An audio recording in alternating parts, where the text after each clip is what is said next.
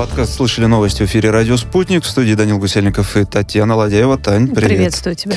И с нами сегодня основатель и управляющий партнер компании «Макс Бионик» Тимур Сайфудинов. Тимур, здравствуйте. Здравствуйте. Приветствую вас всех. Тимур, вы знаете, э, хотим с вами о том, что вы делаете сегодня поговорить. И вот э, познакомились... Ну и не только. Ну и не только, конечно, обо всем. Э, посмотрели мы на то, чем вы занимаетесь, и вот лично у меня некий когнитивный диссонанс возник между вот э, таким э, старым и, на мой взгляд, устаревшим словом, как протез, и э, значит, как выглядят, собственно говоря, ваши продукты? Нет какого-то более современного, что ли, определения этому, чтобы, ну, соответствовало, чтобы это уже не казалось таким каким-то пережитком прошлого? Ну, протез все-таки это технический термин, описывающий устройство э, и вписывающий ее в классификатор. То есть э, наша продукция, как современная, называется протез с микропроцессорным управлением. В принципе, красиво не звучит, но многие называют это бионическим, это звучит красиво, но по терминологии это неверно, потому что ну, бионически можно назвать старые протезы и новые протезы. Поэтому ну, то есть по-другому сейчас пока не, не назовешь, да? Да, по-другому не назовешь, может быть, кому-то придет в голову изменить как-то это все. Но пока что это техническое средство реабилитации, которое называется протезом. Мне кажется, главное не то, как называется, а то, то как работает. То, вот как работает, мы посмотрели, конечно. да, несколько видео, и, конечно, а, наши нетехнические мозги не были верно. удивлены. Скажите, Тимур, как вообще это работает? Ну, то есть, условно говоря, что внутри вот этой вот этого протеза, этой руки, который вы, собственно говоря, и производите?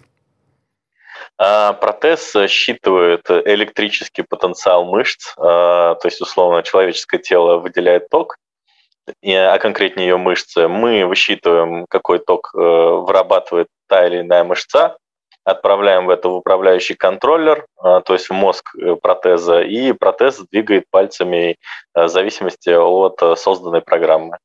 То есть там внутри моторы стоят какие-то, которые сгибают, разгибают. Вот меня тут с технической да, точки есть, зрения интересно. Там, ну, делится это на части, то есть и кисть, э, непосредственно то, что имитирует кисть. Там и моторы внутри, и микроконтроллеры, и различные датчики, которые, соответственно, управляют э, всем устройством. А получается, сигнал а, они считывают с мышц? Да, то есть, условно, на культе у пациента остается мышцы, Обычно это сгибатель, разгибатель. А, и, соответственно, туда накладываются два электрода, а, которые считывают э, сокращение этих мышц а, и, соответственно, передают уже в кисть.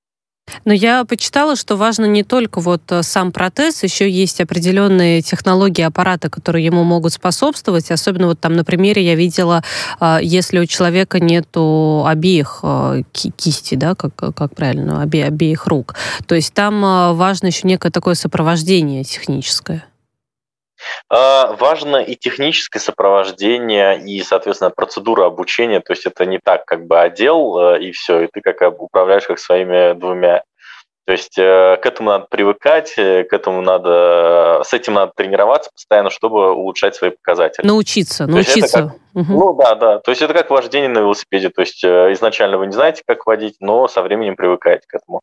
Тимур, а что значит многосхватный? Вот несколько раз у вас встречалось где-то, где я читал, в общем, про вашу продукцию. Что это имеется в виду, многосхватный? Ну, Многосватное – это как э, пояснение для тех, кто не принимает терминологию микропроцессорной. Многосватное имеется в виду то, что кисть э, может э, создавать несколько сватов. То есть, э, условно, у классического протеза или Electric Terminal Devices э, у него э, есть только раскрытие и закрытие так называемой кисти. А у многосватной э, положение большого пальца может изменяться, и, соответственно, он может много, множество различных сватов делать. То есть, условно, он э, похож на человеческую руку, и, соответственно, у человеческой руки э, каждый палец способен выполнять тот или иной схват. Условно, зажать ключ большим пальцем или указательным или большим прихватить мелкий предмет. Ну, то есть проще справляться с какими-то бытовыми задачами, в том числе, когда есть вот больше, больше набора функций э, у протеза. Ну да, то есть, э, ну да, проще говоря так. А что сейчас вообще, что сейчас вообще могут эти протезы?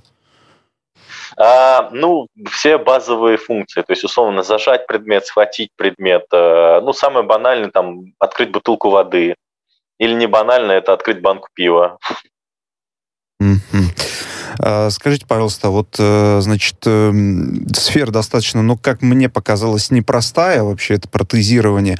А, насколько с этим сложно, легко в России работать? Я имею в виду, это же в том числе и а, оформление бумаг, работа с, с людьми. Насколько это поставлено у нас в стране, в России на поток, можно так сказать?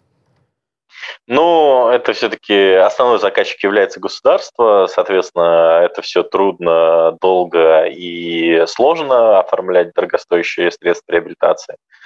А, и не сказать, чтобы это просто на поток, там две бумаги подписал, и все, и завтра пациент получает. Нет, это долгий муторный процесс, а, бюрократический. А давайте, может быть, прям по этапам разложим этот процесс, если позволите. Да, конечно. А, для начала пациенту надо получить индивидуальную программу реабилитации, то есть подтвердить то, что он инвалид и нуждается в конкретном средстве реабилитации.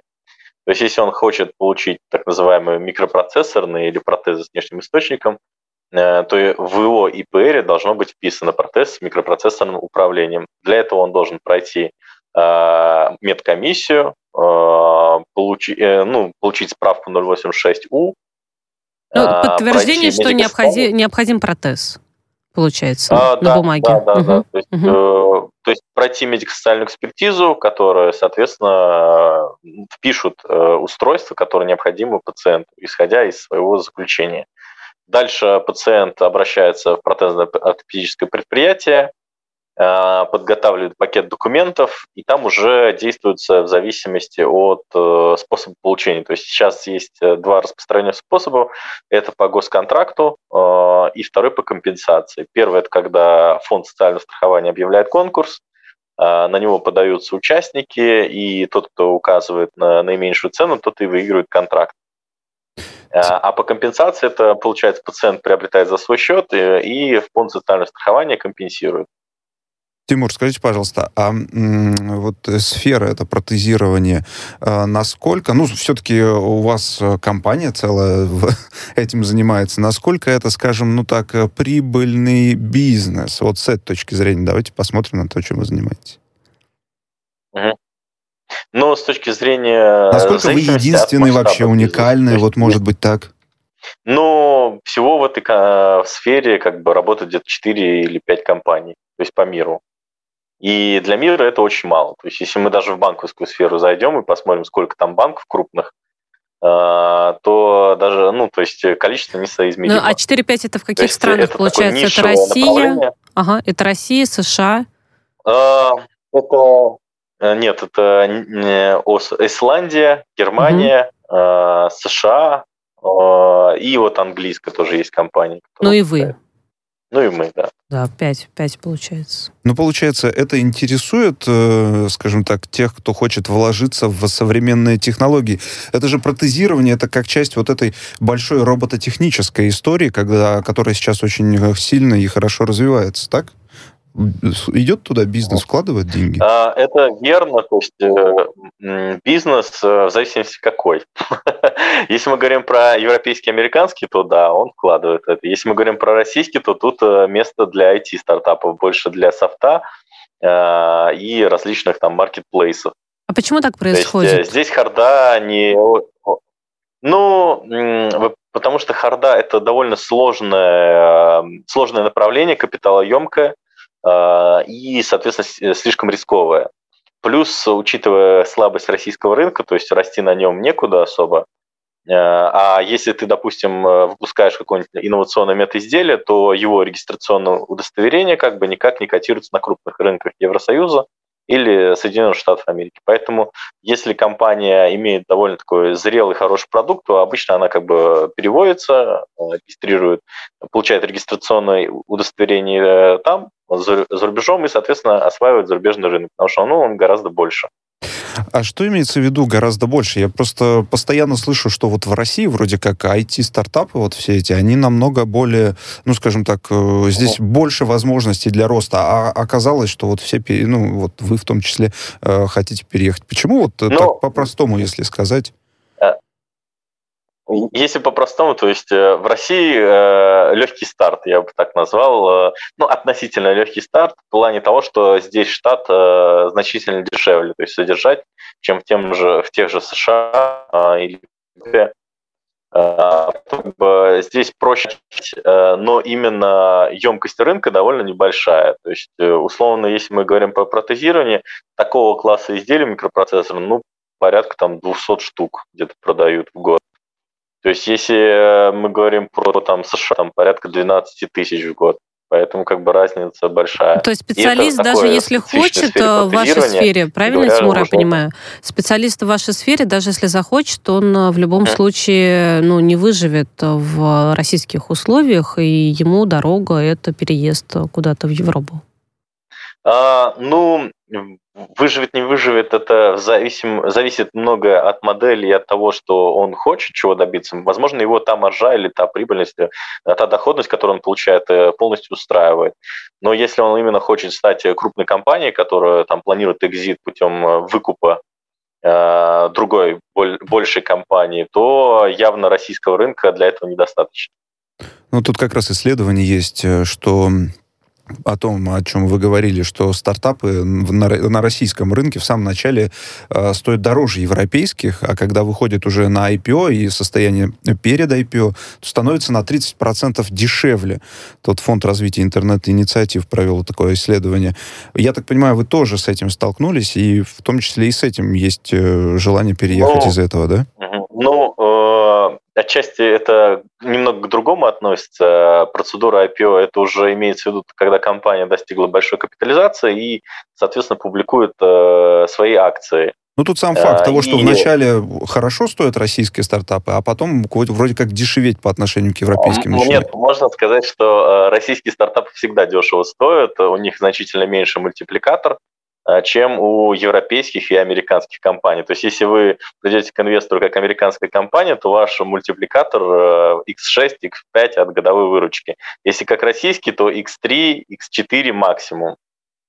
Сколько Поэтому, мы говорим как бы, про утечку мозгов, это... да, и про то, что молодые специалисты уезжают, IT-специалисты, и пока картина, я так понимаю, лучше не становится. Что должно э, случиться в условиях России э, для вас, для ваших коллег, чтобы как можно больше а, юных дарований, можно ведь так назвать все равно действительно, да, и а, специалистов оставались? Ну, я э, мало что могу сказать касаемо этого повода, что нужно сделать, э, чтобы люди оставались. У каждого как бы все свои причины и Тимур, свои ну, даже если вы нам не объясните, как э, человек практически номер один в этой области, ну кто же нам на этот вопрос тогда ответит? Э, это, это довольно сложный и непростой вопрос. Ну, банально, то есть как мне, как для компании, Э, ну, ну, то есть, если э, мои регистрационные удостоверения, которые я получал бы на российском рынке, бы котировались там в Европейском, Евросоюзе там, или в США и позволяли бы экспортировать мою продукцию без проблем, без открытия локального офиса там, э, то как бы это было бы довольно приятным бонусом. То есть, ну так как условно твои регистрационные удостоверения или там даже патент как бы не играет роли на Западе, Э, и, соответственно, не оцениваются западными инвесторами, э, то как бы какой в этом смысл оставаться, если как бы выгоднее тебе просто э, переехать туда и как бы расти там. Вы же сейчас тоже готовитесь к переезду, правильно я понимаю? Куда вы собираетесь? Ну, да, пока что, пока что готовимся. А, то есть пока что вы еще работаете в России. Лично вас бы вот остановило, наверное, да, то, что э, котировки вот эти котируются, э, котировались бы в Европе, несмотря на то, что вы бы работали из России, так? Видимо, ну, нет. Не, совсем, не совсем я понял вопросы касаемо я того, Я имею в виду, что... чтобы вот лично вас остановило от того, чтобы компанию перерегистрировать э, в другой стране? Ой, ну это сложно. Если вдруг неожиданно там, а, ну, процедура, ну, рынок увеличился в разы, то есть, условно, с, со 100-200 штук в год, да, там, 2000-3000 хотя бы. И это был бы хорошим бонусом, то есть чтобы оставаться. А так как бы это ну, нишевая, нишевая тема, э, которую, ну, то есть можно отдать э, дистрибьюторам на аутсорс и как бы не принимать участие в взаимодействии с рынком напрямую и сконцентрироваться на более крупных рынках. А куда вы поедете, Тимур? А пока что это мы не говорим. А, как, а, когда, а когда скажете? Ну вот когда закроем сделку, то есть у нас как Понятно. бы сейчас сделка в процессе закрытия, как закроем сделку, мы объявим. А, может быть, в том числе это связано с, э, ну, скажем так, со сложностями в поисках инвестора какого-то. Сложно ли вообще найти инвестора для российского стартапа в какой-то технологичной сфере? А, если мы говорим про IT и про хороший стартап, да, то да. в России как бы ему довольно легко поднять денег. А, в плане того, что хороших стартапов здесь гораздо меньше, чем инвесторов. Но в то же время и инвесторов здесь не так уж и много. То есть если мы даже заглянем касаемо там, акселерационных программ для стартапов и так далее, то, ну, условно, допустим, за прошлый месяц мне прислали там порядка 50 программ только в США. В России это, наверное, в 50 в год, наверное, таких программ. Если, и то, если наберется. То есть там по пальцам пересчитать. То есть возможностей э, в поисках инвесторов, э, ну, есть, но они больше для IT, потому что ну, у России, как говорится, три пути. и, за, и, и один из них это IT. Сколько просить? Сколько просить, скажите? Сколько просить? это хорошо. А что ты придумал? У меня следующий вопрос сразу будет. чем, больше, тем лучше. Но там надо смотреть то есть, по показателям, то есть это не берется цифра из воздуха. Э, э, стартап оценивает, сколько ему капитал нужен для того, чтобы вырасти до следующей точки. А вы раскрываете, а, кстати, сколько вам дал первый инвестор? Вот эту сумму вы можете уже назвать? Э, да, но он дал ну, порядка где-то 150 тысяч долларов. Ну, то есть первый инвестор нам столько дал. То есть первый, ну, про первого это не секрет. А это много или мало? Ну вот чтобы мы, мы, то а... не получаем, да, у нас нет инвесторов, мы не получаем такие mm-hmm. суммы и не изготавливаем ничего, что тоже очень важно. Поэтому мы не можем оценить это... масштаб. Для российского как бы венчурного рынка это неплохо, это ну нормально, хорошо, можно так сказать. А, но для, если мы говорим про американского, то ну спорно. То есть это когда у тебя нет ни идеи, ничего не реализовано, вот тогда ты можешь поднять 50 тысяч. А когда у тебя уже какие-то показатели есть, и компания хоть что, ну, что-то делает, э, то как бы ну, там чек начинается там, от 300-400 тысяч долларов. Тимур, а гениев ну, у нас много в IT-сфере в России? Ну, я думаю, да. Ну, думаю, да. То есть э, очень много фаундеров, кто как бы ну, то есть основали компании, которые растут на Западе. Э, многие, некоторые из них единороги, то есть с оценкой свыше миллиарда долларов. Э, то есть, э, ну да, у нас очень много таких крутых предпринимателей, крутых основателей, которые как бы делают довольно классные вещи. Но они все за рубежом.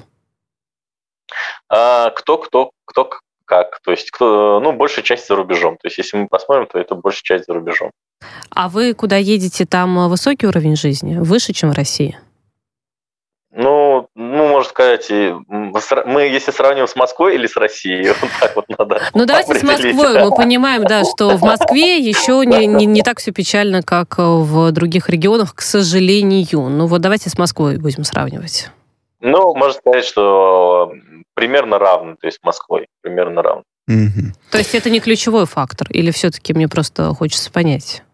Кро- кро- а, кроме ну, кроме предложений, сказал, что... да, что еще влияет на ваш переезд, на ваше решение?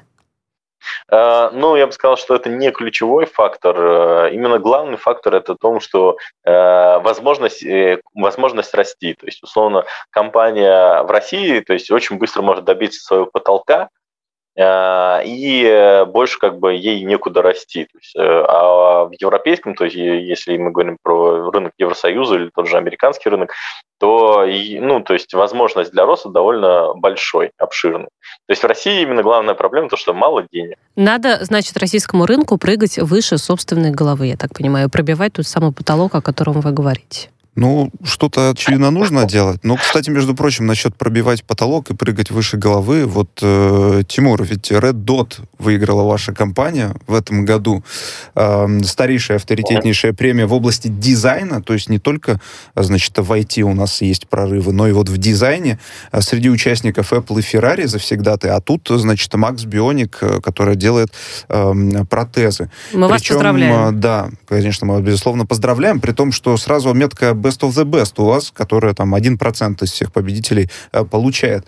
Вот э, возвращаясь к тому, в общем-то, с чего начали, насколько можно говорить, что вот эта сфера протезирования, это еще и про искусство в том числе, ведь это, э, значит, дизайнерская премия. А, ну, я соглашусь с вами, то, что э, продукты, ну, э, ну, продукты, которые взаимодействуют с человеком, всегда должны быть красивыми. А, так как они, можно сказать, э, с человеком на очень долгий срок. То есть, условно, даже в России как бы выдается это средство реабилитации на три года, а, и если оно будет как бы как минимум некрасивым, как максимум уродливым, а, то пациенту не хочется работать и взаимодействовать с этим продуктом. В плане дизайна я бы сказал, что, ну, то есть э, мы как первая российская компания, кто взяли Red Dot Award, и, ну, точнее, метку Best of the Best. А, поэтому я бы не сказал, что в России там столица промышленного дизайна. А, если была бы столица промышленного дизайна, то как бы минимум еще 2-3 компании хотя бы точно получили бы метку. Интересно. Тимур, а вот если чуть-чуть пофантазировать э, и вспомнить многочисленные фильмы и книги про восстание машин, э, неуправляемость тех или иных IT-разработок, э, вы верите в какое-то такое возможное будущее? Э, в том, что машины восстанут? Ну, если, если так обозначить. Ну да, потому что, смотрите, мы говорим про протез, и это, безусловно, хорошо, когда человек, у которого нету по каким-то причинам, да, или в результате какой-то трагедии там руки, он может воспользоваться этим протезом, и это помогает ему жить э, более полноценно, да, и не мешает ему в повседневных занятиях. Но если мы будем э, как-то глубоко копать и фантазировать на тему того, что еще можно вот таким образом, да, машины шинным какую часть тела заменить, э, там и до мозгов может дойти, и в итоге вот, пожалуйста. А, если это сделает человечество сильнее, то почему бы и нет? Why not, как говорится. А, то есть э, возможности сейчас протезирования слишком ограничены. То есть э, если, ну, то есть, ну, является фактом то, что протез не выполняет даже там и 10% того, что может человеческая рука. Угу. Но все же, если она как бы добьется сопоставимых а, возможностей и функций, если оно как бы дает преимущество человеку, то почему бы и нет? Интересно. Вы говорили про... Мне просто сейчас мысль, мысль в голову пришла. Про то, что человек не хочет взаимодействовать с тем, что некрасиво. И вот с одной стороны... А я про другой, значит, тренд читал. Он называется биомиметика, когда вот все эти, ну, скажем так, искусственные части тела стараются сделать максимально похожими на то, значит, ну, на то, как они выглядят в обычной жизни. А у вас вот там такой, значит, дизайн э, черный, серебряный. Есть тут некий диссонанс, может быть, какой-то? Да, Или и как, как, как, на ваш взгляд, вот решается этот вопрос? А, ну, это как бы постоянная война, то есть э, в протезировании тоже есть так называемое косметическое направление, то есть э, это протезы, которые имитируют внешний вид человека. А, но, однако, в динамике протез э, косметически выдает себя, то есть в динамике я имею в виду, когда протез движется. Э, он выдает себя, и э, он, э, даже если он будет напоминать как бы, человеческую текстуру и так далее, то в динамике он выдает то, что это не настоящая конечность, и мы попадаем так называемую в долину я забыл терминологию, как называется, когда искусственная конечность пугает человека, ну, то есть понятно, что это что-то неестественное, что-то не свое. Да и я поняла, что вы все, да. у вас у всех э, это да, слово да, крутится, да, да, да. но никто ведь из нас не может его воспроизвести. Тимур, а нет ли запроса у людей э, вот с протезами того, чтобы, ну, а может быть, не надо это делать э, вот уж совсем сливать, да, с натуральной, скажем так, кожей и делать это максимально незаметным. Знаю там на примере одного ТВ-шоу девочку, которой протез руки, и она, наоборот, поменяла свой такой, сделала рокерский стиль, чтобы вот ее стиль отвечал ее черному протезу. Мне кажется, это был интересный момент. А, ну да, то есть э, каждый сейчас старается у, украшать свой протез, э, исходя из его возможностей, ну, подстраивая, подстраивая его под свою индивидуальность. Тимур, а слышали ли вы новость, что самый богатый человек в мире, предприниматель Илон Маск, стал человеком года по версии журнала Time? Насколько я понимаю, вы, кстати, тоже отчасти связываете вот прорыв и в своей сфере с тем, чем занимается Маск. А чем, собственно говоря, Илон Маск может помочь э, протезированию? А, ну, вы скорее, мы, скорее всего, про проект Neuralink э, от э, Илона Маска. Э, действительно, то, что он обещает, как бы звучит невероятно потому что э, все протезы, можно сказать, э, технически похожи. То есть, он верхний тир э, или, как можно сказать, топовая продукция, она как бы тех... функционально похожа друг на друга. Отличается она лишь прайсом и, можно сказать, визуальным дизайном. А, Все потому, что упирается в способ управления протезом. Он слишком ограничен. А, и поэтому протезы сейчас не могут перескочить свой уровень. А, ну, поэтому как бы все надеются, что в случае появления технологии Neuralink э, появится новая возможность взаимодействия э, человек-машинного интерфейса, которая ну, позволит протезам перескочить на новый уровень. А Neuralink, это вот я так э, по-стариковски скажу, нейрокомпьютерный интерфейс, это вот это, про это речь, да? Да, да, да, нейрокомпьютерный интерфейс. И с помощью этого интерфейса, то есть что, какие ну, потенциально возможности появятся у человека, в том числе у которого нет э, конечности? Ну, по-хорошему, как бы управлять каждым пальцем. Но это в теории, потому что сейчас очень трудно оценить, что конкретно можно будет делать э, до появления продукта. Потому что сейчас э, касаемо человек-машинного интерфейса куча, существует куча проектов, и по, по, ну, то есть расписываются они как чуть ли не манно-небесный прорыв, э, но в плане функционала как бы не дают большего преимущества, чем э, обычно, ну, чем обычный классический MIO-интерфейс. А, то есть предположить, через как бы, сколько лет, начать. допустим, там через пять лет э, человек с протезом сможет абсолютно полностью, да, вот там шевелить всеми пальцами, мы пока так спрогнозировать не можем. А, пока да, то есть э, сложно сказать, потому что обычно всегда любую новость как бы завышают в 10 раз, чтобы она была красивее. Поэтому надо ждать какой-либо технической презентации, где будут описывать э, конкретный функционал, который Э, появится там э, в данном продукте и вообще появится ли данный продукт, потому что очень часто получается, что э, исследования в данной области ведут, но как продукт, как конечное изделие, оно не появляется на полках, и поэтому разработчикам ну, нечего как бы добавить в функционал в свою продукцию. У нас вот э, трансляция идет еще на Ютубе, в том числе можно посмотреть на нашем канале Радио Спутник. И, значит, в комментариях у нас, э, в общем, достаточно много э, кто упоминает киборгов и, скажем так, вот эту работу над э, искусственным человеком. Вы как считаете, э, далеко до создания полностью искусственного человека? Или насколько частично можно создать человека сейчас?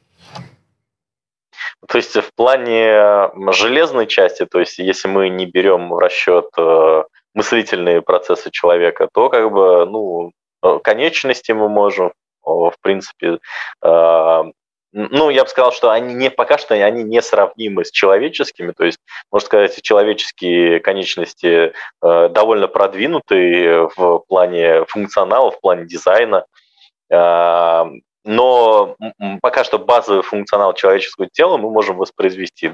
Даже внутренние органы, то есть искусственное сердце, а, сейчас как бы вполне как бы создается. Я уверен, что это направление будет э, расти, а, лучше будет изучаться биомеханика человека, человеческого тела, и, соответственно, на, основу, на основании этих открытий как бы будут создаваться новые продукты, новые технические возможности. Мы почему-то всегда, когда говорим об этом, всегда о внешнем виде думаем. А вот э, мне интересно, а чувствовать с помощью вот искусственных конечностей можно Будут будет? ли киборги что-то чувствовать? Чу- да, чувствовать. Ну, например, там, знаете, я обжегся, условно говоря. А, да, э, в данный момент даже сейчас уже есть э, как бы проекты, но мне пока сложно что-то про них сказать, потому что не описывается, что конкретно ощущал э, человек. То есть э, есть так называемые э, двунаправленные нейроинтерфейсы, э, которые позволяют взаимодействовать с протезом э, и получать обратную связь от него. То есть, условно, касание э, и тепло, холодно. Э, но, к сожалению, как бы из того, что я видел, как бы не давали возможности пообщаться по, с пациентом, кто непосредственно тестировал данную технологию, чтобы объяснить э, те ощущения, которые он прочувствовал. Но теоретически и технически э, вроде это реализовалось. То есть э, просто в э, небольшом виде, то есть э, не в, не в тех красках, которые привык, э, привыкло наше человеческое тело. Еще один вопрос у меня из разряда, а может ли такое когда-нибудь случиться? Так, ну давай. А, Тимур, значит, эксперты назвали нейропротезы а, одной из сфер наиболее подверженных атакам хакеров, ну вот в ближайшем будущем. А, то есть я так понимаю, что вот эта вот кибернизация и наделение их каким-то, там, я не знаю, беспроводным соединением с человеческим мозгом, предполагается, что это все можно будет взломать и получить к этому доступ. Вот Повторю опять же вопрос, как вы думаете, реально? Эм, я думаю, да, киберпанк наступил, как говорится. Э, сейчас в данный момент даже можно лампочку взломать, э, уже не говоря об устройстве, как бы, у которого есть э, Bluetooth и так далее, Bluetooth-соединение. Просто это технически реально, просто практически это неудобно, можно сказать, из-за там различных функциональных особенностей протезов и способы как бы защиты данных, можно сказать протез довольно сложно взломать. Просто, ну, просто потому, что у него там Bluetooth соединение это его единственный источник э, ну, соединения пока. с устройством. Ну, это пока, да. А что будет, подождите, а что в этот момент будет происходить? Ну, вот э, у человека протез, значит, э, взломали, и, и, и что происходит? Ну, можно, можно самое банальное, можно превратить его в кирпич. То есть, условно, сбросить все настройки, и все, mm-hmm. и он просто работать не будет. Э, но душить как бы она не побежит никого, и там бить своего хозяина по лицу тоже. Но это пока. Ну, хватит уже. Слушайте, как, как обезопасить себя вот от этих всех? Вот, кстати, тот же Илон Маск, о котором мы уже говорили, э, тоже вроде как э, собирался на Блог, блогером он блогером стать, стать да, и бросить все эти технологии, потому что вроде как ни к чему хорошему Но он не, не сказал, приведут. мне кажется, бросить технологии, он сказал, хочу уйти с работы. А вот, может быть, он и, знаешь, будет э, блогером в сфере технологий, кто знает. Может быть, мы сейчас ему тему с Тимуром подкинем. Как обезопасить себя от всех этих, ну, возможных, скажем так, последствий э, технического прогресса? Ну, я бы сказал, в первую очередь, следовать инструкции, следовать рекомендациям, э, рекомендациям производителя, потому что производитель э, заранее об этом думает, э, то есть о тех возможных, тех, о тех проблемах, которые могут возникнуть. В общем, русскому человеку а, это актуально. Мы любим игнорировать инструкции. Здесь ага. это та ситуация, где надо все-таки ее прочитать. Ну да, то есть чаще всего бывает, что игнорируют инструкции даже к нашим продуктам, а, и как бы приходится объяснять, то есть на звонке. Можно ли когда-нибудь будет вырастить, ну, скажем так, не про, ну как, вот есть протез, мы сейчас устанавливаем искусственно, а можно ли будет когда-нибудь вырастить руку или часть руки и пересадить ее живому человеку? А, касаемо вырастить, э, ну, Возможно, да. Я думаю, что невозможного не существует. Возможно, мы э, энергию Солнца подчиним и создадим термоядерный синтез. Э, э, вопрос в том, что в каком виде это будет реализовано и когда это будет доступно. То есть в плане пересадки рук, то есть эта процедура уже была, но как бы имеет свои как бы минусы. Ну, то есть это вопрос времени. Тимур, у нас не так много времени остается. А, у меня вопрос. Вот вы будете переезжать, вы нам не говорите куда, и это мы больше допытываться не будем, но а, есть ли у вас, может быть, еще какие-то идеи, будут ли новые, может быть, стартапы, и чем будете заниматься? Или будете больше продвигаться именно в этой сфере протезирования? Э, ну, в данный момент как бы фокус у нас именно на расширение ассортимента продукции, Э, то есть мы смотрим сейчас по направлению нижних конечностей, так как рынок нижних конечностей в 12 раз больше верхних конечностей. Э, и, скорее всего, начнем с того, что расширим ассортимент, а там уже как, как, как пойдет. А вы сказали есть, в 12 раз, простите, в 12 раз больше нижних конечностей, ну. чем верхних? Или наоборот? Да, да, да. А почему так? А, вер, нижних конечностей больше, чем верхних. Но самая популярная ампутация – это диабетическая стопа. Угу. То есть а ампутация верхних – это в основном травма. И как бы подвержены ампутации нижней конечности чаще, чем верхней. Ну, то есть такая статистика. Угу. Поэтому, как да, поэтому как бы обычно в соотношении где-то 88% это нижние, а остальное это верхние. Очень... Мы вам желаем удачи в ваших разработках. Очень короткий вопрос, Тимур, а будут ли доступны, скажем так, э, россиянам э, ваши разработки, несмотря на то, что вы переезжаете? Да, конечно, то есть э, ничего в плане этого не изменится, то есть э, нам тоже уже начали поступать сообщения касаемо, будет ли такая же цена, будет ли... Спасибо можно не переживать, можно не переживать, вы остаетесь. Основатель, управляющий партнер компании Макс Бионик Тимур Сайфудинов был у нас в гостях. Было Спасибо очень интересно с вами побеседовать. Благодарим вас.